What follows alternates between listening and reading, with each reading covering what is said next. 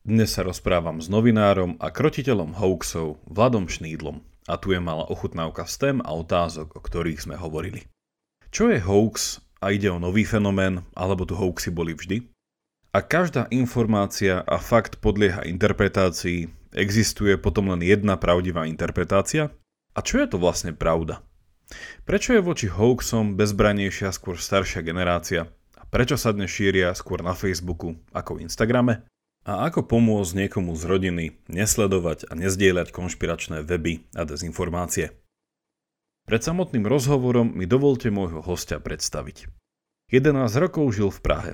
Vyštudoval politológiu na Univerzite Karlovej. Od roku 2007 pracoval v českých hospodárskych novinách a denníku Ekonom. V septembri 2014 prestúpil do denníka ZME a v roku 2015 patril k zakladajúcim redaktorom denníka N. Špecializuje sa na témy, ako sú vojenské nákupy, doprava a šírenie dezinformácií. Na jesen 2017 napísal knihu Pravda a lož na Facebooku, ktorá rozoberá fenomén hoaxov a konšpiračných teórií na slovenskom a českom internete. O tejto téme chodí aj pravidelne prednáša do slovenských škôl a tiež stojí za vzdelávacím projektom Krotíme hoaxy, ktorý nájdete ako na Instagrame, tak aj YouTube. Počúvate pravidelnú dávku, vzdelávací podcast pre zvedochtivých, ktorý vám prinášame v spolupráci s denníkom ZME. Ja som Jakub Betinský a v mojich dávkach sa pozerám na svet očami filozofie. Podporte našu prácu napríklad cez Patreon a všetko info je na pravidelnadavka.sk. Veľká vďaka Vážime si to.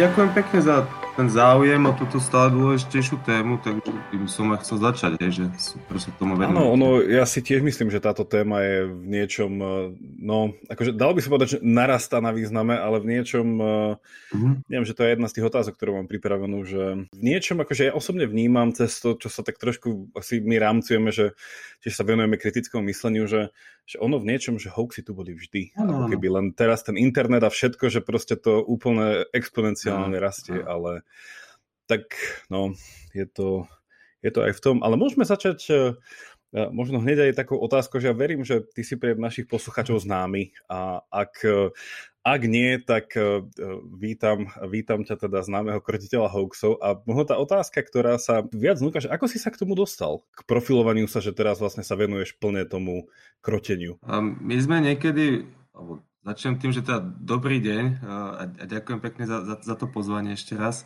My sme niekedy ešte v januári 2015 urobili taký prvý veľký rozhovor o tejto téme, vtedy s Jurajom Smatanom.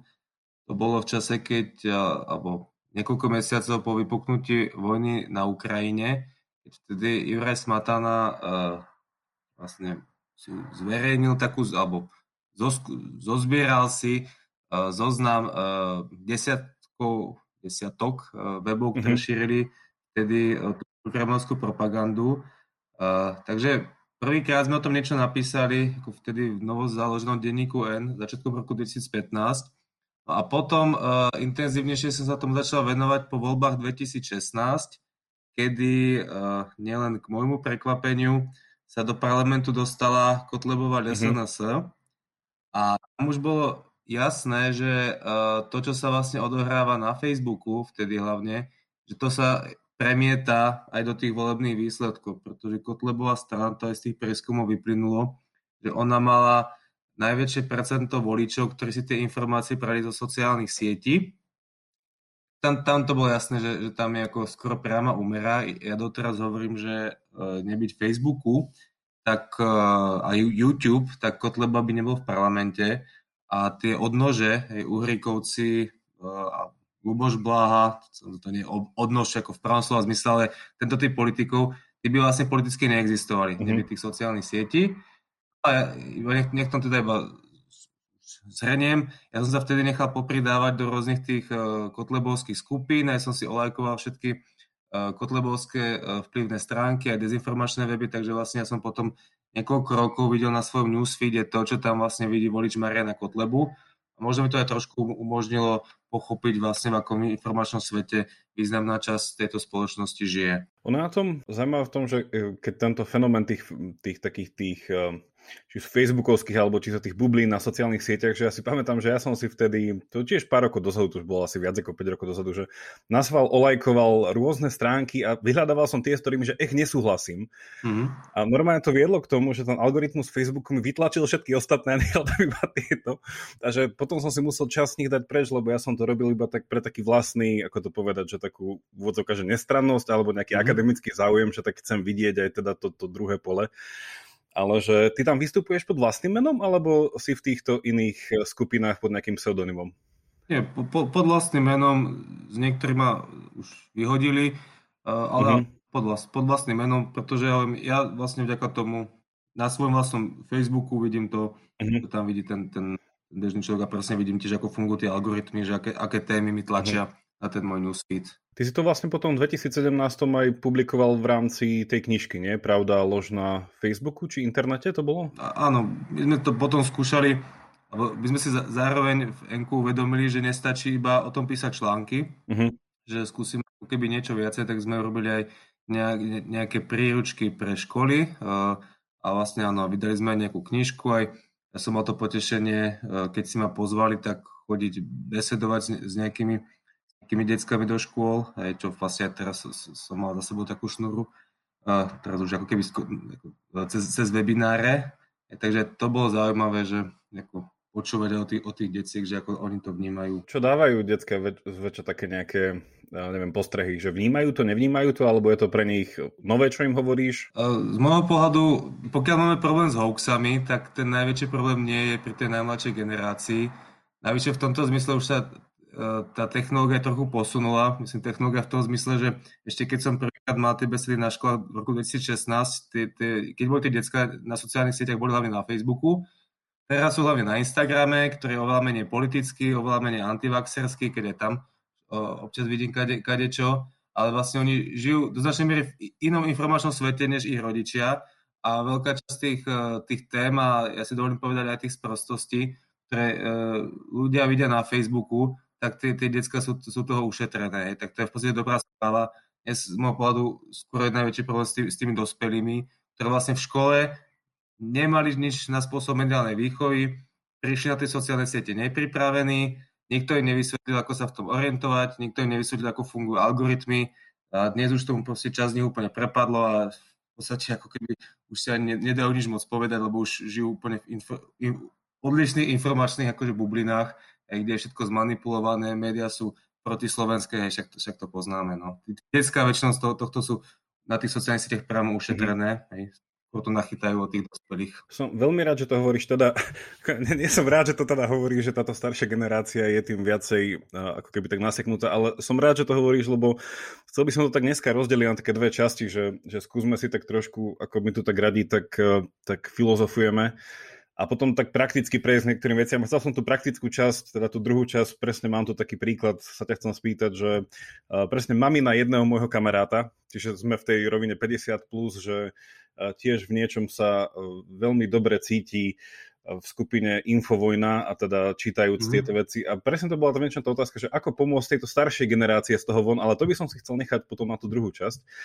A ja som to už úplne v tom začiatku naznačil, že, že je toto v niečom naozaj fenomén, ktorý na vlne tých sociálnych sietí a toho, tohto masového šírenia, že sa vo veľkom dostal do, do popredia, teda ten fenomén tých hoaxov, ale že tá moja prvá otázka je, že, že vnímaš to viac menej tak, že hoaxy tu boli vždy, alebo že je to skôr že úplne, že že nový fenomén úplne že toho hoaxu. Nie iba to šírenie a to, ako sa to dokáže k ľuďom dostať. A teda to predpokladá aj nejakú takú krátku definíciu, že pre aj tých neanglosaských ľudí, že hoax je čo? Tak hoax, dobre, začnem od konca, čo je to hoax, alebo ako ho vnímam ja. Uh, hoax pôvodne sa tým označoval vlastne virálne alebo masovo šírená poplašná správa. Potom sa ten význam už trošku posunul. Dneska uh, sa tým chápe vo všeobecnosti nejaká virálne zdieľaná nepravda. Uh, pričom uh, dôležité je to slovičko virálne. Hej, že nie, nie každá nepravda uh, alebo nejaká, povedzme, fakticky milná informácia je hoax. Hej, to sa častokrát to slovo aj zneužíva, že napríklad sa stane, že média urobia nejakú faktickú chybu, niekde v treťom odstavci dajú nejaký nesprávny údaj alebo niečo uh, a nikto si to v podstate moc nevšimne, iba nejaký dotknutý subjekt a ten vlastne hneď vyštartuje, že aha, aj média šíria hoaxy. No nie. Hoax je, keď, sa, keď naozaj tisíce ľudí zdieľajú nejakú, nejakú úplne zjavnú, zjavnú nepravdu. No a uh, tento fenomén tu samozrejme bol uh, hej, už dávno pred vznikom internetu. A keď sme to zúžili ešte na takú podskupinu, to môžeme nazvať uh, konšpiračné teórie, hej, alebo teda po slovensky sprisahanecké teórie, tak uh, teraz budem iba citovať, uh, čo hovorí vlastne pani etnologička Zuzana Pancová, ktorá sa tomuto fenoménu venuje venuje už nejakých 20 rokov, tak tie konšpiračné teórie uh, sa šírili už v staroveku, alebo v antickom Ríme. Hej, boli sprisánické teórie proti Židom, alebo v tom antickom Ríme proti kresťanom, ktorých obviňovali z rôznych uh, rituálnych vražd. Hej, potom boli tie konšpiračné teórie o iluminátoch, o francúzskej revolúcii a podobne. Potom uh, od nás poznáme také tie tzv. urbánne legendy, Uh, to si možno pamätáš aj, aj tie, z 90 rokov ja si pamätám také tie tie fámy o tých uh, ihlách v tom pieskovisku a o tie, tie čierne sanitky, ktoré unášajú deti. Takže ten princíp bol, bol akože rovnaký, že, že, sa, že vlastne tu boli nejaké ten, tento typ, dnes by sa povedal hoaxov, ktorý sa tie urbánne legendy alebo fámy. Ten rozdiel, ten rozdiel je jednak v rýchlosti šírenia, to je prvá vec, a hlavný rozdiel je v kvantite. Je v kvantite. V tých 90. rokoch človek tak možno sem tam narazil na nejakú fámu, ale boli to jednotky, hej, jednotky fám. Dnes na tých sociálnych sieťach ten človek kľudne vidí niekoľko fám denne. Hej. Denne uh, uvidí na, t- na tom svojom newsfeede, keď je v tých rôznych skupinách, rôzne takéto fámy a konšpiračné teórie a úplne je tým pohltený. Že vtedy predsa mal aj, uh, povedzme, vtedy, ten hlavný informačný svet boli médiá, tie štandardné televízie. Dnes pre časť tých ľudí je hlavný sociálny uh, zdroj ten newsfeed toho Facebooku a časť z nich tam proste vidí hlavne nepravdy. A výsledkom je, že oni žijú v úplne iných uh, informačných svetoch. Je, že kebyže to iba sredne len za posledný rok, čo, čo vlastne videl bežný konzument Facebooku, ktorý je v týchto rôznych bublinách antivaxersko-konšpiračných, on tam, keď prišiel COVID, najprv tam videl, že COVID roznášajú migranti. Potom tam uh, hneď za chvíľku videl, že COVID môže byť americká biologická zbraň. Potom tam videl, že COVID vlastne neexistuje, že to môže byť podvod. Potom sa do toho namontovali 5G siete. Potom zase to bolo, že, že druhá vlna neexistuje, uh, je to zase podvod, rúška na, nás ohrozujú, že po rúškach môžete mať nejaké problémy, nejaké ťažkosti. Potom prišiel Ivermectin, že, že musíme ešte si Ivermectin, hej, máme okolo očkovania. A jednoducho, toto sa to človeka tam, tam valí, valí v kuse. Ja toto vlastne v minulosti nebolo, že takáto kvantita, kvantita akože hlúposti a ne, alebo fám, že by sa na človeku valila za takú krátku dobu. Si pamätám asi, keď som prvýkrát počul slovo hoax, neviem prečo hneď mi napadli e, Harry Potter a Hokraxy. Hovorím si, brďa, to je nejaká, že, taká roztrieštená nejaká pravda na veľa častí, ktorú si musíš potom vyskladať cez tie hoaxy. Ale že, z toho, čo si na, teda povedal, že je to uh, virálne šíriace sa nepravda, že ja som sa tam chcel tak, taký detail dopýtať, že je to vir, teda virtuálne, uh, virálne šíriaca sa nepravda v zmysle toho, že tí ľudia, ktorí ju úmyselne šíria ako nepravdu, alebo je to aj z tej strany tých ľudí, ktorí konzumujú až, a teda posúvajú ďalej. A tam tá moja otázka, vzhľadom na tú definíciu toho hoaxu, že keď niekto niečo šeruje a je o tom presvedčený, že je to pravda, lebo je v tom informačnom svete napríklad takého, takého dezinformačného webu, že on to považuje za vec hodnú šírenia, že chránte sa, že je to z jeho strany stále hoax, alebo je hoax vždycky iba to zvonku, čo vidíme niekoho druhého šíriť? V tomto prípade treba odlišovať jednak človek, ktorý to šíri a človek, ktorý to vytvára. Je, že, že jednoducho niekto proste vytvorí nejakú nepravdu alebo konšpiračnú teóriu a ďalšie tisíce to proste zdieľajú, hej, presne ako hovorí, v domnienke, že uh, je to pravda, hej, alebo neviem, častokrát tie zdravotnícke hoaxy sú šírené dokonca s dobrým úmyslom, že uh, oni chcú takto dobre poradiť alebo varovať svojich blízkych. A to sa netýka iba očkovania. Je tu dlhé roky bol fenomén rôzne také blbosti o, o liečbe rakoviny, že, že rakovina sa dá liečiť uh, zmrazenými citrónmi alebo cviklou. A takéto články bežne zdieľali tisíce ľudí, hovorím častokrát v dobrej viere, že tým vlastne poradia svojim blízkym. A keby sme to chceli aj odličiť terminologicky, tak sa vlastne rozoznávajú dve, dva pojmy. Dezinformácia a misinformácia.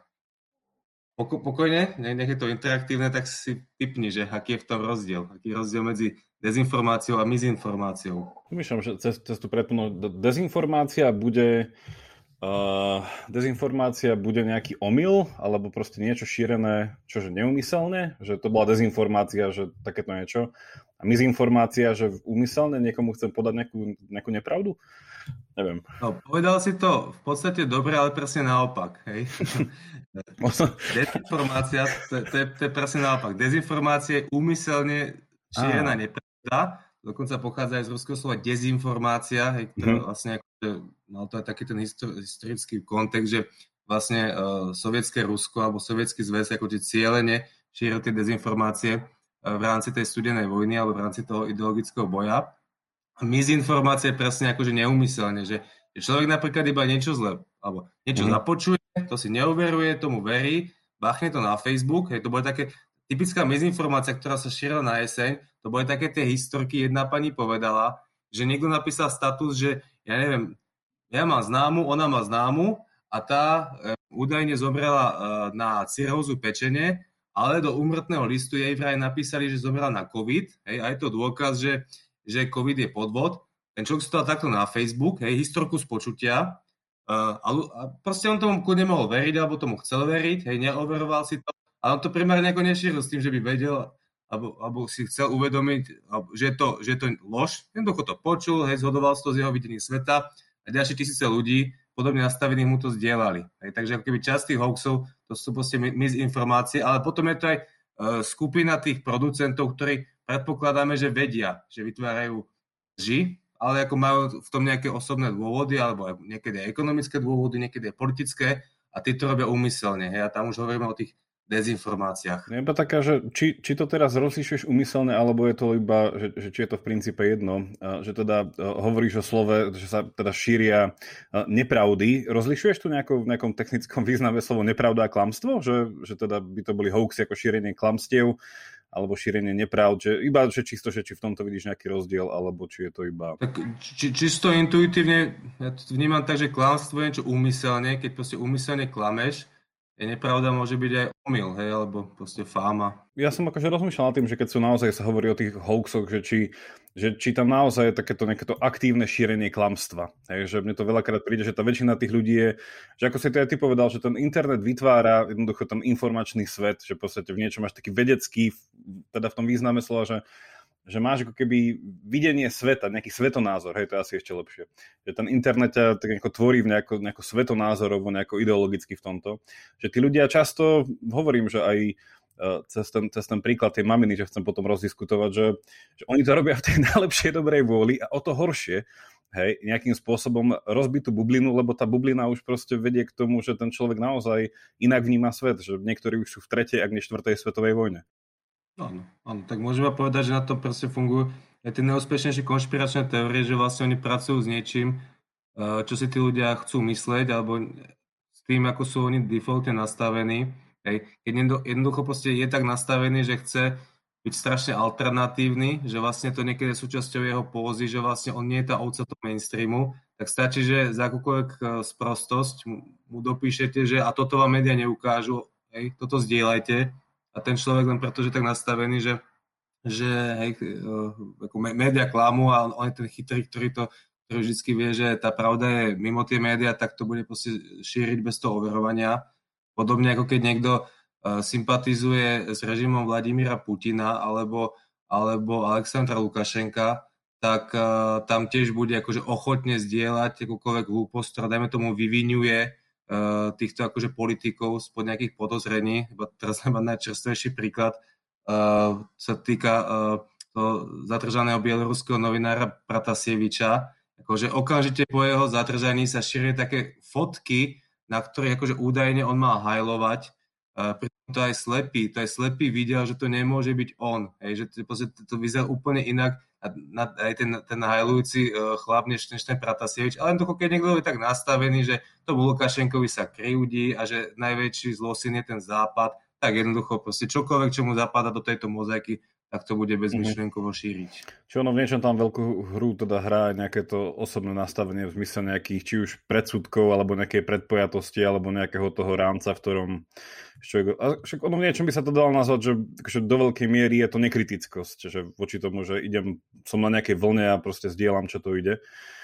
A ne, nemali by potom pravdu aj, teda keby sme to otočili naopak, že ľudia, ktorých teraz môžeme nazvať, že šíria hoaxy, Hej. Na druhej strane môžu vidieť, teraz to tak dám do, do takých zátvoriek, že nás, ktorí teda nezdielame hoaxy ako tých, čo zdieľajú hoaxy, že nie je hoax iba taká, ako to povedať, že jedni, že, da, že, jedni dru, že ako my sa definujeme cez vy a vy sa definujete cez my, tak vlastne, že hoax sa definuje cez tých, ktorí to šíria, a na druhej strane tých, ktorí to nešíria. Že my sme pre nich takí istí hoaxeri, ako oni pre nás. Pre časť z nich áno, ja by som to iba rozdielil akože dve, dve skupiny Niektorí to sú vlastne úplne presvedčení, uh, povedzme, fanúšikovia alternatívnych médií, hej, sme povedať dezinformačných, každému ako sa páči, hej, keď niekto chce alternatívne, nech sa páči. Hej, to sú takí ľudia, čo naozaj cieľene uh, vyhľadávajú tie infovojny, tie, tie hlavné správy, slobodné vysielače, hej, utvrdzujú sa v tom, že vlastne uh, tam je tá pravda a my sme tí zlí, hej, respektíve, že my sme tie ovce, ktoré ako hej, nepochopili, že celé toto je riadené Amerikou. Uh, takže to je jedna skupina. A, a tam je častokrát aj niekedy aj zbytočné ako debatovať, hej, možno keby si človek možno nejak ujasnil nejaké argumenty v rámci nejakého cvičenia v pohode, uh, ale ako keby tam ja ani ako ja, ja som v tom ako keby zmierený s tým, že časť ľudí jednoducho tomu chce veriť, má v tom aj nejaký spôsob seberealizácie, že vlastne má pocit, že, že pozná tajomstva sveta, ktoré my všetci skrývame a podobne. Ale potom, hej, potom je dôležitá skupina ľudí, ktorí sú iba, dobre, on tu znie tak trošku možno urážlivo voči nemá to nemyslím urážlivo, no myslím, tak ako to vidím, že sú objektívne zmetení. Hej. Pretože oni na tých sociálnych sieťach jednoducho vidia, tá sa tam ich valí hej, z rôznych strán, hej, väčšinou možno tých dezinformačných, ale oni ani v podstate ne, nevedia, čo čítajú. Oni sú, sú jednoducho, iba majú v tom trošku, trošku chaos a môžu v podstate, keď sa to na nich tam bude dlhú dobu, tak v podstate môže sa im to dostať pod kožu, ale oni nie sú ešte ako presvedčení, presvedčení fanúšikové alternatívy, iba dnes vlastne vidia hlavne tú produkciu e, z, tých, z tejto bubliny a, a tam má zmysel ako keby nejakým spôsobom sa s nimi rozprávať, pretože oni ešte nie sú presvedčení, iba jednoducho s ním nikto nekomunikuje o tom, že čo vidia na tých sociálnych sieťach a že nie všetko, čo tam vidie, je pravda. Takže len tá druhá skupina, tá, ktorá je niekde v strede, tak eh, tá ešte, hej, tá, tá ešte presvedčená nie je. Takých je pomerne akože dosť. Napríklad aj v, histórii a dejinách filozofie, ono poznáme to pod eh, tým izmom, že gnosticizmus, že vždycky bola nejaká časť spoločnosti, ktorá mala tú gnózu, nejaké to tajné poznanie, ku ktorému mali prístup iba oni a teda buď to bolo vedecko-filozoficky sprostredkované alebo nejako nábožensky sprostredkované, ale vždycky sa to nejako v tej spoločnosti našla skupina ľudí, ktorá mala ten tajný prístup, teda k tomu úplnému poznaniu a potom vlastne ostatní, ostatní to šírili, nejako ich iniciovali, nejako ich zahrňali do tohto. A opäť, že to je akože, vec stará naozaj, že niečom je to tu stále s nami. A to, akože moja otázka do tohto, a som rád, že si to v niečom načal, že sa chcel spýtať, že či nevnímáš minimálne časť, a možno tú, čo si popísal ako tú prvú skupinu, ktorí sú naozaj takí presvedčení v tomto celom, že, že ako keby ten, ten, ten kultúrny fenomén alebo ten fenomén tých, eh, tých eh, nejakých tých eh, konšpirátorov, že nemá to už nejaké prvky nejakej náboženskej sekty? Alebo že nemá to už proste v niečom, nevykazuje to nejaké prvky náboženstva dokonca? Čiastočne, na, na, na toto nie som úplne expert, ale ja teda to vidím na dvoch takých trošku témach, kde som naozaj videl, že tí ľudia to berú, ja že to je ako náboženstvo, ale skôr to berú strašne osobne. Hej, že jedna téma boli vyložene skalní voliči Mariana Kotlebu. Možno keby čas z nich už není tými skalnými, lebo ten Kotleba sa trošku aj v očiach časti tých perazincov trošku zhovadil počas e, toho covidu a aj tými znakami šelmy. Ale akože tam naozaj, keď som e, bola v tých kotlebovských skupinách, alebo keď som niekde skúšal diskutovať, tak, e, tak čo pred tými voľbami 2020, tam stačilo iba čokoľvek povedať na Kotlebu a Kvôli to mohla byť iba faktická informácia, že napríklad Kotleba sa rozvádza. Hej? A hneď proste, oni sa stotožní s tým, akože útočíte na, na ich brata, hej, alebo na, na ich príbuzného, že zase proste uh, vy hnusní hej, proti slovenské živly, uh, tuto urážate, urážate tohto jedného bojovníka, hej, oni sa úplne identifikovali s, s tým Kotlebom a, a prali to ako útok na seba.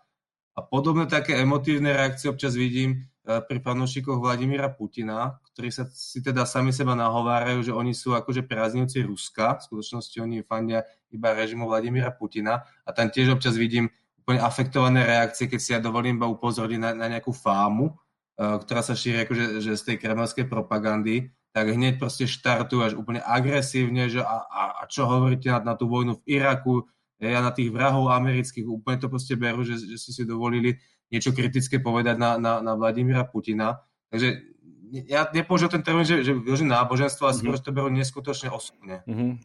Vyznie mi z toho, čo hovorí, že asi že také veľmi taká kmeňová identita tam proste v tomto prevláda, že tá identifikácia tým veľmi blízkym my a nejaká taká, že že a povedal by si v niečom, že napríklad, že tá, tá, tento druh ľudí, ktorí sú v tom nejakom konšpiračnom, začarovanom kruhu, že niečom, že postrádajú nejaké takéto uvedomenie si seba samého, že proste, že ja som ešte v rámci tej skupiny, ešte aj ja s mojimi nejakými možnými chybami a omylmi a nie sme iba my, ktorí, že už v niečom naozaj mi to príde ako nejakí fanúšici nejakého futbalového mužstva, že proste iba my. Nikdy proste to nemôže vyhrať Arsenal, lebo my sme Liverpool a máme svoju hymnu a čo sa, čoho sa nám ľudia dotknú, tak to je v niečom už má tú, tú takú, nejakú, tú, takú bázeň posvetná. Akože to, to, čo tam občas vidím, ale ja, ja sa, sa bránim akože zovšeobecňovať, ale keď vidím niektoré tie anekdotické uh, prejavy uh, fanúšikov Vladimíra Putina, uh, tak tam vidím taký ten pocit ako keby seba realizácie. Oni si nechali nahovoriť, že uh, tomu Rusku sa hrozne krivdí, lebo toto je jeden z tých, z tých kameňov tej, tej kremelskej propagandy, presvedčiť tých ľudí, že tu je strašná rusofóbia a všetci sme zlí na to Rusko. Hej, v skutočnosti tu nie je nikto zlý na Rusko, maximálne sa tak, sa tak akože kritizujú nejaké konkrétne kroky Vladimíra Putina, ale oni uverili tomu, že tu sa proste Rusku blíži a vlastne oni majú svoju misiu, že, že budú, budú uh, to Rusko opraňovať, v skutočnosti iba opraňujú politiku Vladimíra Putina hej, a áno, našli v tom ako keby nejaký spôsob seberalizácie, že vlastne hej, budú sa hej, budú naprávať tú krivdu a útočiť na nás, lebo my sme tí, tí čo vlastne tomu, tomu Rusku krivdia. Hej. Takže toto tam skôr vidím. Našli v tom nejaký pocit, že musia napravovať nejakú strašnú krivdu. Hej, lebo v, v niečom mi to rezonuje aj vlastne s tou knihou Francisa Fukuyamu, s tou knižkou Identita, čo napísal, že vlastne dneska ako keby teda ten na jednej strane štát, ale teda ešte viac nejaké politické strany a tieto hnutia akože preberajú tú, to, to, čo v niečom akože dávali iné zdroje ako politika, že teda, že sú zdrojom tvojej dôstojnosti alebo dvo, nejakej tej, tej naj, nejakej intimnejšej identity, ktorú máš, že proste, že má to byť tá, tá, to politično, ktoré ti to v niečom dáva. Čo on tam vlastne späť Fukuyama trekoval až niekde opäť, že do nejakej antiky, že že naozaj, že keď sa ľudia vzliadali na tých hrdinov a proste participovali na ich sláve a v niečom proste, že, že taká tá nejaká tá mentalita tých svoch, hej, že v niečom, že, eh, že ja mm-hmm. nikdy nebudem ten hrdina, ale je to naša socha. Hej, že proste, že to sme my, to sme my tí, ktorí proste idú za tým Achillom a neviem kým a že v tomto, v tomto celom je to v niečom, opäť, že návrat isté, k nejakému takému druhu, druhu myslenia, že je to, je to v niečom akože také antiosvietenecké v tom, v takom tej individualite toho človeka že sa tam nejako nerozmýšľa nad tým, že však OK, sme skupina, ale teda, že a čo ja? Hej, nejaké to, to predominancie. Ale opäť, že dobre hovorí, že dnes zo všeobecňujeme, keď do toho nejako tlačím tú všeobecnosť toho celého. A uh, moja otázka taká, aby sme možno zakončili túto teoretickú časť, tak ja som mal ešte také dve také rídzo teoretické otázky a uvidím, ako sa s tým popasuješ. A jedna je taká, že, teda, že u nás vo filozofii my tam máme takéto, také tú, tú počas, čo nazývame, že epistemológia, že náuka o, poznaní, že ako viem, že viem.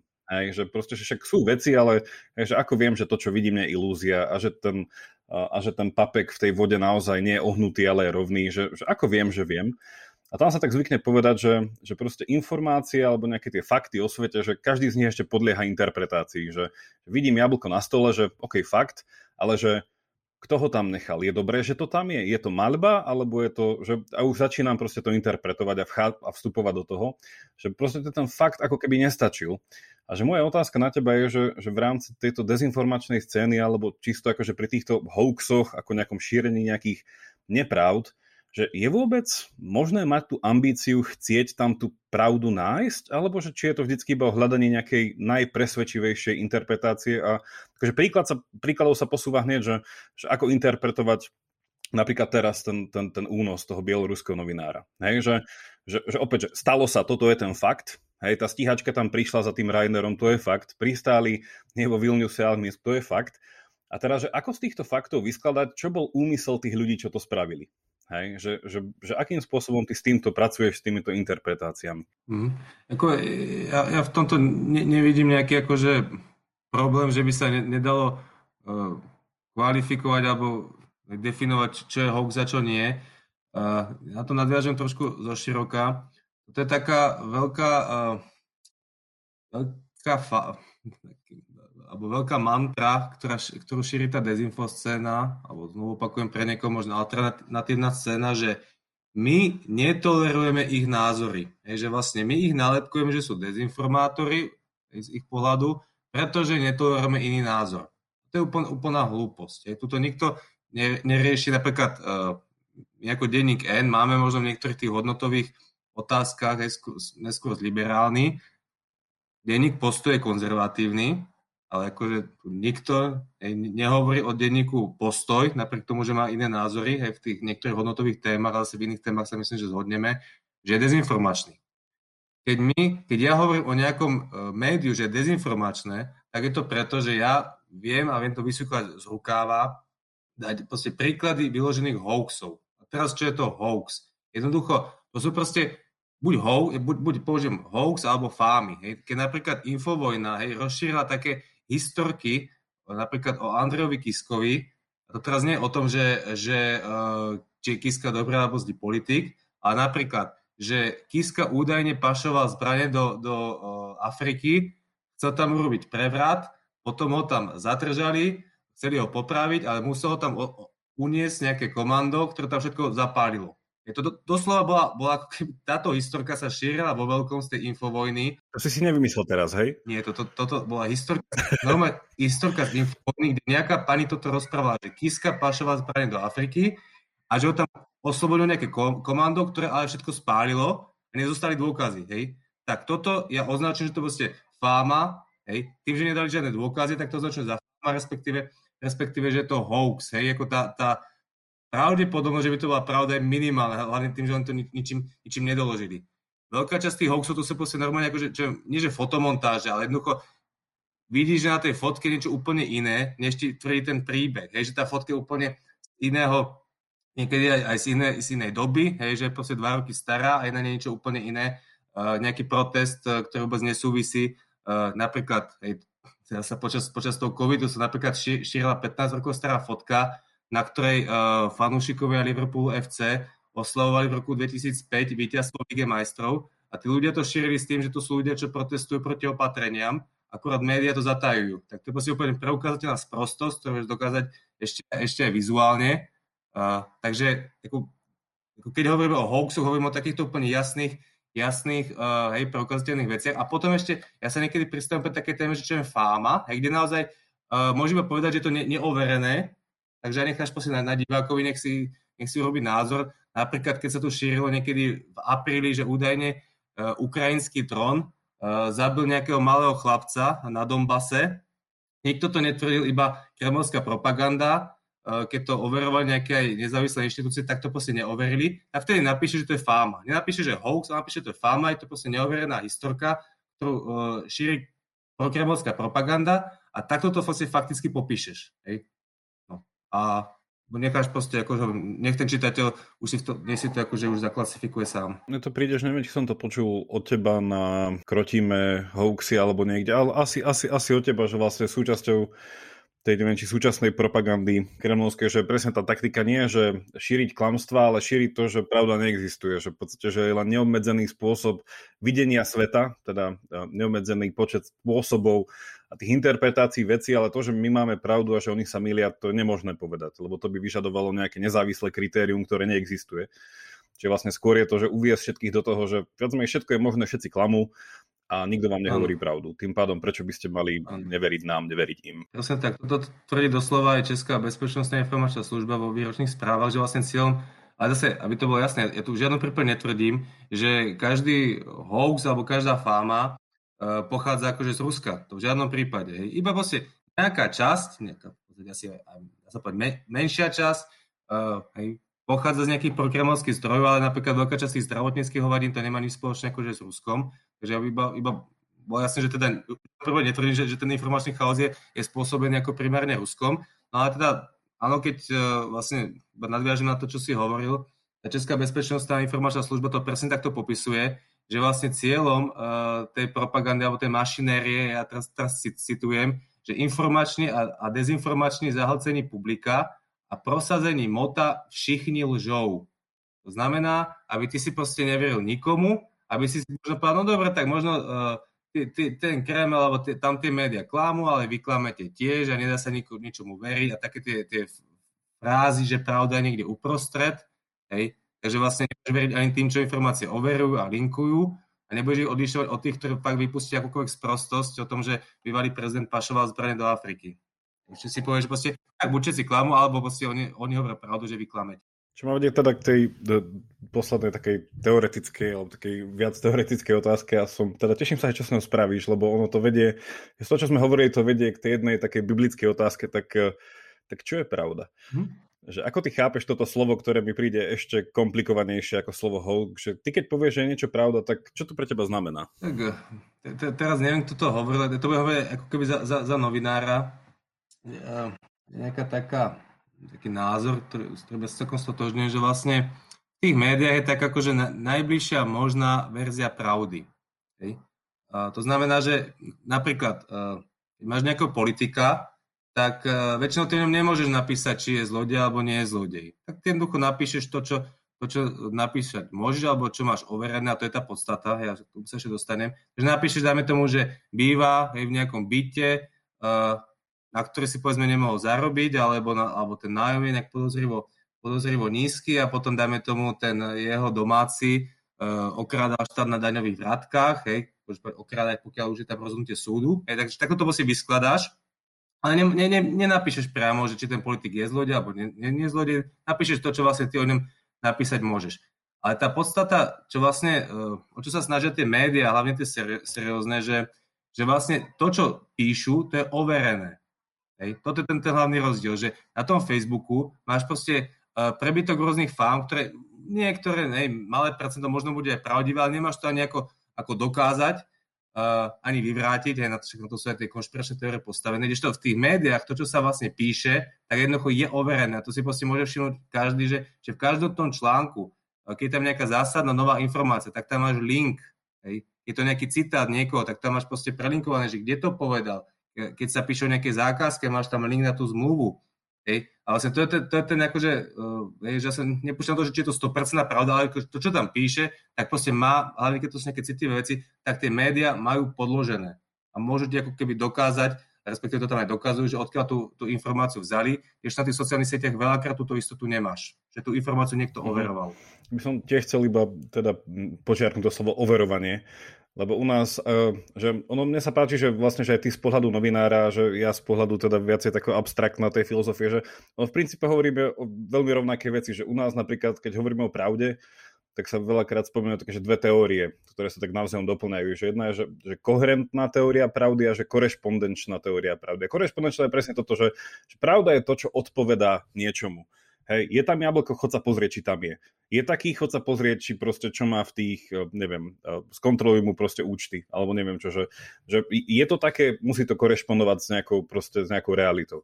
A na druhej strane, že je, je tá koherentná teória pravdy, že je to pravda, akože tak odporuje si to, alebo že je to proste, je to logické, že, že by to takto nejako mohlo byť, že nie je tam proste nejaká úplne zjavná, zjavná chyba v tom myslení, že poviem, že on tam síce bol, ale on vlastne dva roky predtým zomrel.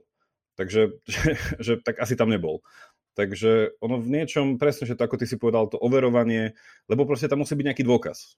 Hej, že musí to byť proste niečím podložiteľné. A to je vlastne v niečom, podľa mňa aj to, na čom tie hoaxy e, často stoja, že buď sú neoveriteľné informácie, alebo ľudia proste v princípe nemajú záujem, alebo proste niekedy aj nevedia, že ako si overovať e, teda pravdivosť informácií v tomto celom. Zase, napríklad, keď bola reč o médiách, tak ja tu ako ne, ne, nehovorím, že médiá sú nekritizovateľné. Aj médiá sa stane, že robia faktickú chybu napríklad, potom tie slušné, keď na to príde, tak eh, na to aj upozornia tých čitateľov. Ale jednoducho, keď sledujem tie, tie diskusie, ako väčšinou tým médiám vyčítajú niečo úplne iné, že ľudia nevedia, čo vlastne tie médiá v skutočnosti robia. Že oni si vyčítajú, ja neviem, že sú nejaká proamerická propaganda alebo, alebo čokoľvek Hej, ideš to ako keby tam stačí si niekedy kliknúť na tie, na tie médiá, zistíte, že, že naozaj, alebo, alebo taká bežná, že proste médiá šíria hoaxy a keď sa spýtam, no kde ste, kde hej, dajte mi dôkaz, tak, eh, tak už tí ľudia tápu. Hej, že hovorím, že keď si človek pozrie na ten článok, hlavne keď je to nejaký zásadný článok, ktorý odhaluje niečo nové, tak si tam človek môže všimnúť, že tie informácie sú linkované, že tam je napísané, že odkiaľ ten novinár to vzal, že proste dané už, už tým, je to proste častokrát ľudia ani nevedia, že v akom ako keby naozaj aké zviazané ruky majú tie médiá, pretože tým, že na rozdiel od nejakých anonimných facebookových profilov, tie médiá majú jasného vydávateľa, tak pokiaľ by uleteli, tak ich veľmi jednoducho môže ten poškodený človek žalovať. Ja, a ako napríklad sa stáva, že, že ťa nejaký človek, o ktorom napíšeš, nejaký bývalý politik alebo úradník alebo sudca, uh, žaluje doslova za, za jednu vetu. Je doslova za jednu vetu. A ja som aj, aj kvôli môjmu článku je, je žalované naše, naše vydavateľstvo kvôli jedinej vete. A, ja, a my teraz proste musíme dokazovať, že vlastne tá veta je pravdivá. Ja, takže ako keby už len z toho dôvodu si nemôže dovoliť napísať len tak nejakú fámu, pretože ako keby za, za ten tvoj obsah je niekto zodpovedný na rozdiel tých sociálnych sietí. Napadol mi taký príklad takéhoto nejakého e, konšpiračného myslenia alebo nejakého vodobautizmu, že, že tak e, niekto, niekto, niekto vás obviní, že vy ste proruské médium a ty mu povieš, že dajte mi dôkaz, že sme, on ti poviem, tak dajte mi, že nie ste. Jež, a už to ide takým spôsobom, že, že, že samo o sebe, že tá práca s tým, že ja dám nejaké tvrdenie a len z toho titulu, že už to mám podložené a vediem ma k tomu záveru, že, toto ne, že ako tvrdenie to poviem, tak vlastne naopak je to, že, že iba šermujem s tvrdeniami, vlastne nie som vôbec naučený pracovať v tej schéme toho, že však tvrdenie je, je záver, nie začiatok. Hej? Že ja tvrdím až na záver, ja nezačínam s tvrdením v tomto, v tomto celom, kde to potom robí nejakú šarapatu. A, a ak by som to mohol teda premostiť k tej, k tej mamine môjho kamaráta s tým, že a do takéto nejakej praktickej roviny, že už sme aj trošku spomenuli takú tú kategóriu ľudí. Ja si pamätám, že keď o tom hovoril, toto bol Fedor Gal, sa mi zdá, keď aj v tej knižke to, to bol cez ploty, alebo niečo s tým, s tým chalanom, čo vedie tie diskusie proste o vzťahov teda židov a fašistov, teda ako sa môže rozprávať takíto dvaja ľudia. A on vždycky teda obhajuje takú tú tézu, že, že vždycky sa dá ešte s niekým rozprávať, že, že nikdy sa nedá len tak hodiť tá flinta do toho žita, že vždycky, vždycky sa ešte dá. Čo som ho sledoval nedávno, asi nejakého pol roka tak dozadu, tak sa mi zdá, že už trošku začal sám zmierňovať v tomto, že sú prípady, keď už sa s človekom neoplatí rozprávať, že to už je naozaj No, neviem. Tak vlastne moja prvá otázka na teba je, že, že ako to nejako rozlíšiť uh, v nejakej praktickej rovine, že, že kedy ešte ten človek je v úvodzovkách zachrániteľný a ak áno, tak akým spôsobom a kedy už nie a ak nie, tak jednoducho čo s ním spraviť, ak ešte o to viac je to člen tvojej rodiny, ktorého máš akože aj rád? Tak to niekedy poznáš už podľa prvých slov, že či ten človek má pocit, že pojedol všetko múdro sveta že vlastne ona nechce diskutovať, on, on sa chce iba počúvať, hej, chce ťa vlastne teba presviečať a, a ako nepripustí si, ani, ako, ani sa nevypočuje, že iba do, do, do teba buší, tak uh, tam častokrát vidíš, že tam treba ako odhadnúť, či ten človek v tom má nejaký, ako, nazvime to, že vlastný záujem. Hej, lebo viem, pre niekoho je to ako keby jeden z, skoro zo zmyslov života alebo spôsob seberealizácie, že on sa proste teraz bude byť, hej, za, to, za toho Vladimíra Putina alebo, alebo že má svoju misiu, aj pretože si nechal nahovoriť, že on najväčším nepriateľom sú novinári, alebo že nepriateľom Slovenska sú novinári, tak jednoducho proste bude bojovať tú svoju misiu, že bude iba, iba kýdať do tých novinárov a nechce sa nechať o to pripraviť, lebo v tom možno našiel nejaký spôsob seberalizácie, alebo možno aj potešenie, možno aj spôsob, ako si možno niečo, niečo riešiť, že nemusí si mať ako keby dostatočný spôsob seberalizácie mimo toho, že keď v tomto ako keby on, on naozaj, je to súčasťou jeho, jeho aj, možno aj identity už, tak tam je to ťažké, lebo on sa o toto nechce nechať pripraviť. Ale potom, uh, pokiaľ akože ten človek vidí, že on sa chce normálne rozprávať, že ho to zaujíma, tak uh, tam sú dôležité dve, dve veci. Jedna je diskusia a druhá je vlastne jeho newsfeed. Lebo predpokladáme, že väčšinou ten človek to má z Facebooku, tak to teraz môžem nejak, nejak, nejak priblížiť, čo ty myslím. že, lebo ono by to malo byť ako jedno s druhým. Uh, že keď napríklad uh, ty sa s ním aj, aj pobavíš a možno on aj uzná nejaké tvoje argumenty, ale potom si pustí Facebook a zase sa to na neho vyplávi a zase tam bude akože týždne žiť ako hej, v, v tom úplnom opaku, tak môže potom začať od. Takže preto hovorím, že by to malo byť spojené.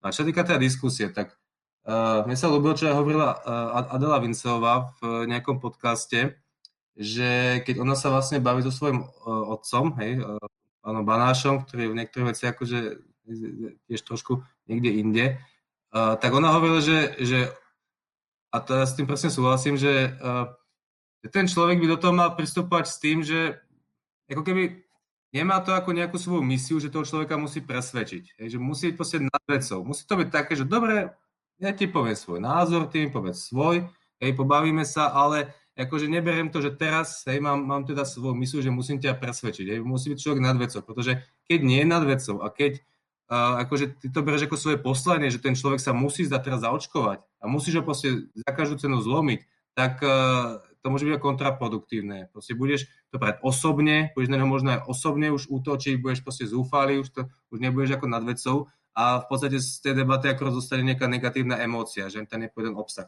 Že to je proste prvá vec, ten človek k tomu tak pristupoval, že hej, pokecáme si, uvidíme, mám ťa stále rád, hej, uh, hej, nespájam to proste s touto témou, že či ťa budem mať rád ďalej alebo, alebo nebudem mať. Takže to je proste tá práva vec. Musí človek nastavený na to, že, že hej, ak ťa presvedčím, je to nejaký bonus, ale, ale neberiem ako to svoju akože životnú métu.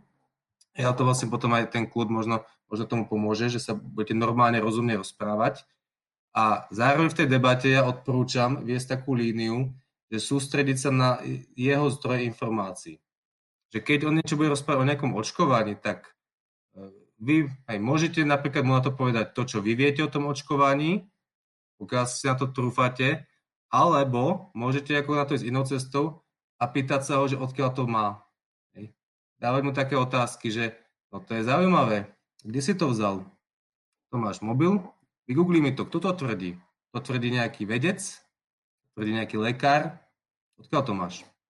Takže tá pointa je, že veľa tých ľudí vôbec netuší. Oni vôbec netušia, odkiaľ to zobrali. Oni to proste niekde videli, väčšinou na tom Facebooku. Ale vôbec nevedia, či to bolo, alebo videli napríklad nejaké video, kde bol nejaký človek v bielom plášti, ktorého v živote predtým nevideli, ale naraz oni hovorili nejaké strašné tajomstvá, oni si to zapamätali a neriešili, že kto je ten človek. Iba ho videli na, na videu. Neriešia, či videli nejakú, nejaký komentár pod článkom, kde bola nejaká, nejaká údajná historka, že niekto zomrel po očkovaní. A teraz ako tiež oni nevedia, ako to písal. Oni si iba zapamätali, že to bol nejaký komentár pod článkom. Alebo videli nejaký titulok nejakého média, neskúmali, čo to je za médium. Takže tá pr- ten prvý cieľ, alebo celý ten debaty je uh, vysvetliť mu alebo naučiť toho človeka, aby si začal všímať. Hej. Nehovoriť mu, čo má čítať, ale nech si to začne aspoň všímať ich sa začne všímať, že či si tie informácie nebere, alebo z reťazových mailov, či to nie sú hovorím historky, jedna pani povedala. Nech on proste si všimne, z čoho si tie informácie tvoria, či vôbec to vie, ako to hľadať, odkiaľ tú informáciu vzal. A to ako keby môže pomôcť do budúcna, že on si to potom sám začne možno, možno, hej, všímať, odkiaľ si tie informácie bere a ako, že keď vidí článok, tak si všimne, možno aký to je web, hej, vysvetliť mu, že ako anonimný web nie je možno najlepšie zdroj informácií. Aspoň si pozrieť, čo to je za web, či vieš, či si ten názov niekde počul. To je, to je proste tá hlavná cesta, vysvetľovať mu, že teda začne si všímať, odkiaľ z tej informácie bereš a potom, hej, to, to je vlastne už tá druhá noha, nejakým spôsobom skúsiť popracovať na tom jeho newsfeede. To znamená, že dnes, keď človek, ten, ten človek má proste lajknuté, hej, nejaké tie, tie uh, dezinformačné stránky je v rôznych takých skupinách, antivaxerských alebo v úzokách vlasteneckých, keď tam má kamarátov premotivovaných, ktorí tam furt zdieľajú nejaké fámy, tak jednoducho on to denne vidí, hej, uh, tvorbu to, tohto, tohto akože alternatívneho sveta a tam ako keby cieľom, alebo cieľom, no ideálne by bolo, keby si ten človek nechal aspoň uh, povedzme poradiť, že dobre, tak si aspoň lajkni aj nejaké overené stránky, hej, stránky ministerstva zdravotníctva, uh, sleduj tam nejakých lekárov, povedzme Milan Kulkovský, hej, taký uh, primár z Považskej Bystrice, taký aktívny uh, na, na Facebooku, lajkni si uh, stránky alebo profily vedcov, ako je Pavol Čekán, uh, Richard Kolár, hej, uh, a ďalší, ktorí sa vlastne, alebo stránky typu vakcinátor, uh, vedátor, hej, že kľudne keď on žije v tom, že pravda niekde uprostred, no tak si teda lajkne tú druhú stranu. Hej, proste cieľom je, aby na tom newsfeede videl aj niečo iné, než tam vidí teraz. Hej. A toto musí byť proste z ruka v ruke. Proste diskusia a zároveň pomôcť mu trošku rozšíriť ten, ten, ten jeho informačný svet, aby tam nevidel to, čo tam vidí teraz alebo iba to, čo tam vidí teraz. Sa mi páči toto rozdelenie na, tieto, na tie dve nohy, akože v niečom naozaj tá, tá prvá vec mi príde ako taká, že, že pri krotení hoaxov človek musí naozaj v prvom rade skrotiť seba, že naozaj tu nejakú tú seba kontrolu, to nejaký až stoický pokoj v niečom, že mm-hmm. ako ty si hovoril, že keď do toho druhého, keď s ňou spravím proste predmet mojej misie a vyhlásenia proste svetej vojny, tak ten človek to hneď uvidí, že to už je iný druh rozhovoru, ako, ako sa máš, čo si čítal a tak a Takže tro, trochu, trochu, trochu rozmýšľam nad tým newsfeedom, čo si hovoril nad nejakou analogiou, že či, či to nie je proste podobné ako nejaká závislosť, že neviem, že keď človek je alkoholik, a teda, že aby nebol, aby nemal možnosť proste toho alkoholu, že jedna, jedna vec je, že sa s niekým dobre porozpráva, nie, že proste ide na sedenie anonimných alkoholikov a jednoducho prizná si to, alebo že minimálne o tom začne rozmýšľať. A potom príde domov a chladnička plná piva tak ten newsfeed asi proste človeku potom, no a tam je tá otázka, že teda v, teda v logike to, tej analogie, že či niekedy naozaj netreba nejakú, už nejakú tvrdú liečbu. A, ale to už sú asi tie prípady, čo sme povedali, že tí ľudia, ktorí už naozaj v niečom, to fakt majú svoju identitu, bez ktorej by v niečom neboli oni, ak by, ak by prestali. Ak, ak, ak môžem k tomu iba doplniť, my sme raz uh, opísali príbehy e, ľudí, ktorí takto zmenili svojim príbuzným ten newsfeed a niektorí to urobili bez ich vedomia. Napríklad e, nejaká, nejaká žena, že bola s maminou niekde, niekde v kaviarni, mama si odskočila, jej zobrala mobil, poodlajkovala aj nejaké stránky a vystúpila z nejakých týchto skupín. Bez jej vedomia. A my sme sa pýtali uh, Jana Markoša, ktorý sa vlastne špecializuje na tie tzv. etické dilemy, že čo si on o tom myslí. Že sme to normálne iba zúžili na fenomén uh, zdravotníckých hoaxov, že vlastne keď ten človek vidí na tom Facebooku nejaké zdravotnícke hovadiny, či vlastne ty máš morálne právo bez jeho vedomia mu prenastaviť ten newsfeed. On teda jednoznačne konštatoval, že uh, toto nestojí za to, aby si vlastne nejakým spôsobom robil z neho nesvojprávneho a znižoval v podstate jeho dôstojnosť. Takže on sa vlastne priklonil k tomu, že keď už teda prenastaviť newsfeed, tak teda E, s jeho vedomím, hej, že s ním si s ním sadnúť a pozrieť si, tak pozri sa, toto máš lajknuté, chceš to mať naďalej lajknuté, alebo dobre, keď to chceš mať naďalej lajknuté, tak si aspoň lajkni uh, niečo navyše, ale a teda od toho odborníka na atletické dilemy neurobi to poza chrbát toho, uh, toho dotyčného. Dve otázky, ktoré máme ešte možno blížiať sa pomaly k záveru a možno ešte nejaká ďalšia z toho vyvstane, ale jedna je na to už, čo si, čo si spomínal, že že vlastne na, že niečo, že Facebook nám príde ako tá pôda, kde proste toto vyrastá, volajme to tento plevel, alebo že v niečom sa naozaj tam tomuto darí. A že jedna otázka je, že, že v čom vnímaš ten posun, že Instagram je už trochu, trochu voči tomu imunný, že to je jedna otázka. A druhá otázka s tým trochu spojená, že či na tom Facebooku, ako sa tak zvykne hovoriť, že, že nakoľko za to môže ten algoritmus? A teda celkovo to, čo sa vlastne dneska rozdiskutováva, teda už to pár rokov, ak teda mm, správne hovorím, už je to téma, že ten rozdiel, že či je Facebook médium, ktoré si má cenzurovať vlastný obsah, alebo či je to platforma, ktorá umožňuje komukoľvek si povedať, čo chce a teda nemá za to nejakú extra zodpovednosť. Že, že tie, tie, tieto dve veci. To, či je platforma alebo, alebo médium, to, to nechal nazvať právnikom alebo ľuďom ako Filip Struhárik, ktorý sa odborníci na sociálne siete, tam sa necítim kvalifikovaný. Skôr to, čo ten Facebook urobil, on na jednu stranu odhalil hej, akože slabiny našej, našej niekoho naozaj minimálnej mediálnej gramotnosti a kritického myslenia. Na druhej strane, akože ono to je naozaj ťažké sa tomu uprániť, lebo vlastne tie algoritmy fungujú na tom, že uh, chcú, aby si tam ty trávil čo najviac času a keď oni si všimnú, keď oni si všimnú, že, uh, že ty tam vyhľadávaš alebo ťa utrží nejaký typ obsahu, tak tým tam budú sypať bez hľadu to, či je to, povedzme, tá téma dôležitá, alebo bez na to, či je, či je to pravda, alebo či tá informácia je overená. Ja v tomto naozaj, ako keby tým, že ten algoritmus trvý v obrovských kvantách, uh, tak uh, naozaj ako keby je pomerne ľahké tomu, tomu podláhnuť. Takže, takže ako keby ako keby tam určite je jasná na strata to, tých algoritmov, že takto nezodpovedne. V podstate len záujme toho, aby sa trvalo čo najviac času. Uh, nám to vlastne uh, tlačia do nás tie, tie informácie, ktoré nám sa budú, nám sa budú akože z ich, ich pohľadu páčiť.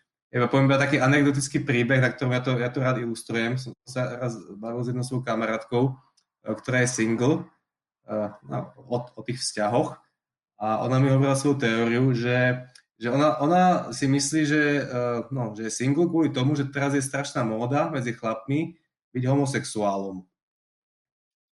Akože zo zvedavosti pýtal, že ako na to prišla, lebo tak ja som v tom, že teda orientáciu máš vrodenú, hej, že nie je také, že sa rozhodne, že, že budeš eh, na, na, chlap, na chlapov si pre na baby, no tak ono, že no furt to vidím, furt vidím nejaké nejaké duhové pochody, nejakých chlapov v sukničkách, nejaký gender, furt to vidím, hej. Samozrejme som tušťal, tak som vysvetloval, že dúhový pochod je raz do roka. Je raz do roka sa koná v Bratislave dúhový pochod a keď nie je COVID, tak sa aj nekoná, alebo keď, keby si si vtedy vypla telku, alebo vypla Facebook, tak nevie, že sa konal, tak samozrejme pointa je, že ona to furt videla na tom Facebooku, hej. Bude to niekto zdieľal, alebo je tiež v tých kotlebovských skupinách, takže ona prepadla vďaka Facebooku dojmu, že teraz je celý svet iba o homosexuáloch, hej, možno migrantoch a nejakých liberáloch a nejaký gender, hej, v tomto tam ako žijú, žijú tí, tí, značná časť tých, tých uh, aj fanúšikov na čo som ja sám videl na tom, na tom Facebooku, že ich tam nezaujímala korupcia, ale furt tam videl nejakého migranta. Takže vlastne ako, hej, v, to, v tomto je tá, tá, tá zubná sa toho Facebooku, že toto tak, takto tlačí, tlačí do tých ľudí, bez ohľadu na to, že či to ako keby hej, uh, vôbec uh, by bolo pre nich, alebo či to je vôbec téma, ktorú oni by mali riešiť, ale pre ten Facebook to je téma, pokiaľ to tam toho človeka, človeka utrží. Neviem, či to bola nejaká iná otázka, ktorú som... Ešte ten, ešte, ešte ten Instagram, že prečo je podľa teba Instagram trošku taký, že ne, nehovorím, že je taký, že autokorektívny, ale že prečo mm-hmm. tí ľudia tam majú takú väčšiu imunitu voči tomuto, že tým, že je tam je to menej textové a je to viacej vizuálne? Mm. Alebo... Áno, ne, áno ne, nemyslím, že by, či sú tí ľudia imunnejší, to neviem, ale, rozhodne ten obsah je tam iný. Asi to súvisia s tým, čo hovorí, že jednoducho veľká časť tých hlúpostí to sú vlastne ako keby statusy, hej, virálne zdieľané, když na tom face, e, Instagrame to, to zdieľanie je zložitejšie, musí sa do, do tej Instastorky. Zároveň ten Instagram bol budovaný trošku inak, e, tam ako hej, príjm hrajú tí influencery, ktorí väčšinou neriešia politiku, riešia jednoducho nejaký lifestyle, nejaké, nejaké fotky a podobne. To znamená, že tam má veľa menej uh, politického obsahu. Nie sú tam v podstate dezinformačné weby akože silné, Kotlebovci tam nie sú silní, Blaha nie je na Instagrame, alebo neviem o tom, že by bol na Instagrame, rozhodne nie je vplyvný, ale sa to neznamená, že na Instagrame nie sú hoaxy. Hej. Tam sú zase niektoré také v úvodzovkách influencerky, ktoré tam tiež ako v tých Instastorkách riešia úplne sprostosti okolo očkovania. Takže ako aj tam tých hoaxov, uh, alebo tie, tie fámy sa tam nájdú, ale teda rozhodne v oveľa menší, menších množstvách, hej, než, na, než na, na tom Facebooku. Iba pripomeniem našim poslucháčom, že Facebook je tu s nami už uh, dobrých 17 rokov, že to vzniklo v roku 2004, že ja si akože pamätám, keď to vzniklo, že, že to bolo v niečom ako teraz Instagram, v tom slova zmysle, že to bolo proste fotky, fotky, fotky, fotky, ano. zdieľačky tohto ano. typu. Až ja neviem, že kedy presne, až asi dá, ak je už tých 17 rokov nejaká história k tomu, že kedy sa to začalo prelamovať k tomu viacej takému, že že také statementy, že proste Facebook je v niečom taký, že dávaš nejaký message, že, ne, že chce to mať proste nejakú takú až takú svetonázorovú takú, takú vec, že čo je akože zaujímavý posun, však teraz tam otvorili, však už asi dlhšie, že už je tam aj niečo ako nejaké, nejaké trhovisko, že sa cez to akože môžeš predávať veci a tak, ale že stále mi to príde, že je to také, že na tom, že na tom Facebooku by si proste mal o sebe tak nejako tu vydať takú tú identitu, nejakú takú tú tvoju najlepšiu. Mm. Uh, možno preto to tak aj láka potom k tomu. Áno, súhlasím. Ke, ke, ja som tiež na Facebooku od roku 2008, vtedy bol ten Facebook osobný, hej, ľudia tam dávali osobné statusy, teraz je ako veľmi politický. začalo sa to teda lámať. Jakub Goda hovorí, že, že tomu pomohlo, keď Facebook pridal tlačítko share, aj keď vlastne každý naraz akože mohol, mohol zdieľať. A, a potom do toho prišiel ten fenomén tých, tých uh, alternatívnych médií alebo dezinformačných pre mňa a to prišlo v roku 2014 v súvislosti s tou vojnou na Ukrajine. Potom prišli migranti, hej, to bola zase obrovská téma, ktorá zaplavila ten Facebook. Vlastne od tej doby ten Facebook je, je ako taký dosť, dosť politický. Že v podstate tie témy ako očkovanie, hej, gender, liberáli, to v podstate je, je politika a už zostal politické, akorát tie témy sa, sa rôzne akože menia alebo obmieniajú. Ja, zase, aby sme to tiež nemali to ako čiernu kroniku, zase on ten Facebook akože aj e, možno z, z nášho pohľadu niektoré pozitívne veci pomohol. Neviem, protesty za slušné Slovensko tiež ako keby boli akože do značnej tlačené, tlačené sociálnymi sieťami. Pokiaľ niekto napríklad e, podporuje prezidentku Čaputovú, tak aj jej pomohol akože ten Facebook. Je, že vlastne ona tiež e, najprv vynikla v tých facebookových debatách nad tým mistrikom vtedy v tých debatách a potom vlastne bola na takej vlne, že aj ten, e, ten mistrik Robert odstúpil v prospech, takže tam tiež tie, sociálne siete ako pomohli aj tie Zuzane Čaputovej, takže nie je to také, že pomáhajú iba iba Kotlebovcom alebo Lubošovi Blahovi. Presne tam potom zase by bola časť ľudí, ktorí povedali, že veď práve to, že je ten Facebook pomohol, že aký je ten Facebook, že vlastne... Ale akože čisto ako nástroj, presne, že z takéhoto, že, že vie to pomôcť, má to nejakú tú silu, akože ja už neviem už koľký rok, že ja som kedysi asi tiež, keď som začal na Facebook, to bolo také, že má tam iba priateľov, že fakt, že tých priateľov, že mať, akože nemá tam veľa ľudí. Ja neviem už koľko rokov dozadu vlastne, že som zmenil v podstate, že tá, tá, ten súčasný pohľad je, že, že proste Facebook je jeden veľký network, že je to vlastne miesto, kde sa zdieľajú myšlienky, kde sa dajú organizovať veci, kde sa proste jednoducho dá niečom, nehovorím, že, že ovplyvniť, ale že rozšíriť niečo. A to je tá jeho sila, ale nevyhnutne teda sa dá rozšíriť aj teda nejaká tá fáma, nejaká hovadina a niečo, čo svojím spôsobom môže potom ovplyvniť a uškodiť veľa ľuďom. No. Takže je to vlastne o tom využití, zneužití. No. Ako oheň, hej. No. Dobrý sluha, ale zlý pán. Um, na záver mám takú otázku, že to je skôr také, že smerom do budúcna, že v niečom hovoríme o tom, že, že tie hoaxy a s tým spojené konšpiračné teórie, že, že, že to veľký ten ich prívlastok je tá, ako, ako aj ty si povedal, že tá rýchlosť šírenia, tá kvantita, vlastne tá, tá, tá virálnosť, ktorá cez tú virtualitu je umožnená, že, že toto je v niečom naozaj taký, že dosť historický fenomén, tým, že to bolo teraz umožnené technologicky. Že vidíš ty, alebo že vzhľadom na nejaké uh, možno uh, kontext, ktorý ty širší vníma, že, uh, že, že ako by to mohlo pokračovať ďalej? Že v zmysle toho, že už že príde, lebo hovorím, že Facebook tu nebol, je tu, teraz vnímame, že trošku upadá tým, že vlastne ide viacej aj Instagram, že príde nejaká nová sociálna sieť, alebo sa príde na to nejaká veľká regulácia, alebo že ako, ako to mhm. vnímaš? Tak ja to vnímam, že ten fenomén hoaxov jednoducho tak skoro menší nebude, minimálne v tej komunite alebo v tej veľkej významnej časti tejto spoločnosti, ktorá z tej informácie pre hlavne to, z toho Facebooku, pretože ako pokiaľ oni budú na tom Facebooku a pokiaľ ten Facebook bude vyzerať rovnako, ako vyzerá teraz, hej, a teda minimálne, áno, sa hovorí o nejakej regulácii na, na európskej úrovni, ale tak to je najskôr rok 2024. Takže pokiaľ ako keby sa ten Facebook zostane taký, ako je dnes, tak sa nič moc meniť nebude, respektíve pokiaľ, akože teraz iba, keby je iba otázka pred nás, že či my sa s tým chceme zmieriť, alebo ako keby každý v rámci nejakého svojho mikrosveta s tým niečo robiť, Takže ja to beriem tak, že toto je dané, že proste ľudia na tom Facebooku sú, ten Facebook je do značnej miery toxický a teraz je čo s tým?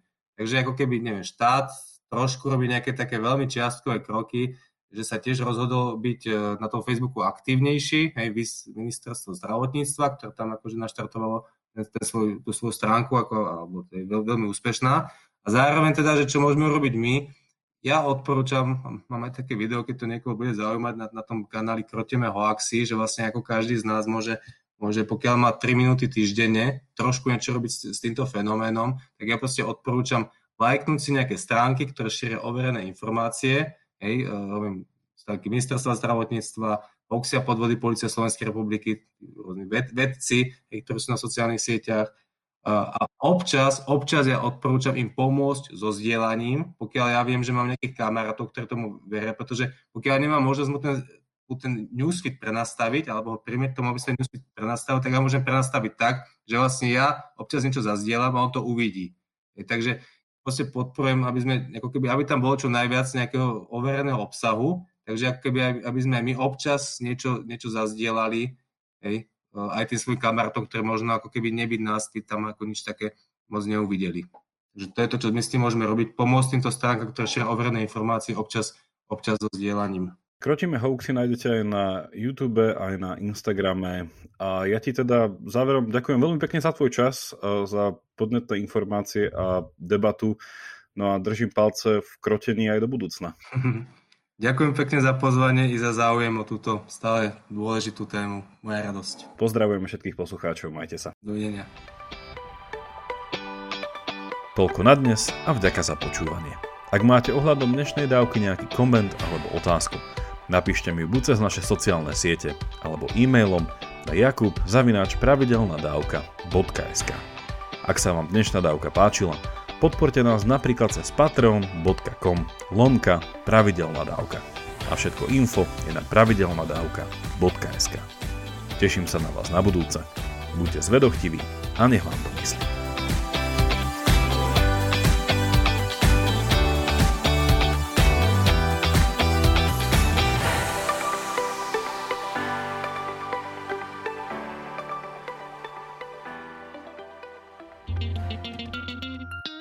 Modrá vlna je podcast o Európe. Som Peter Stach a žijem v Bruseli. 9 rokov som pracoval v jednej z európskych inštitúcií a dnes som nezávislým konzultantom. Prvý diel Modrej vlny som nahral krátko po eurovoľbách. Nasledovali epizódy o právnom štáte, o návšteve našej prezidentky v Paríži, o Donaldovi Trumpovi a francúzskom víne, aj o pláne obnovy. Jednoducho z toho, čo sa práve v Únii deje, si vždy vyberiem niečo, čo sa mi zdá naozaj zaujímavé a buď si k tomu pripravím vlastný komentár, alebo sa o tom porozprávam s hostiami. Ak chcete vedieť viac, pridajte si Modrú vlnu medzi vaše obľúbené podcasty. Nájdete ju na všetkých podcastových aplikáciách médiách, na stránkach denníka SME a tiež na adrese www.modravlna.eu.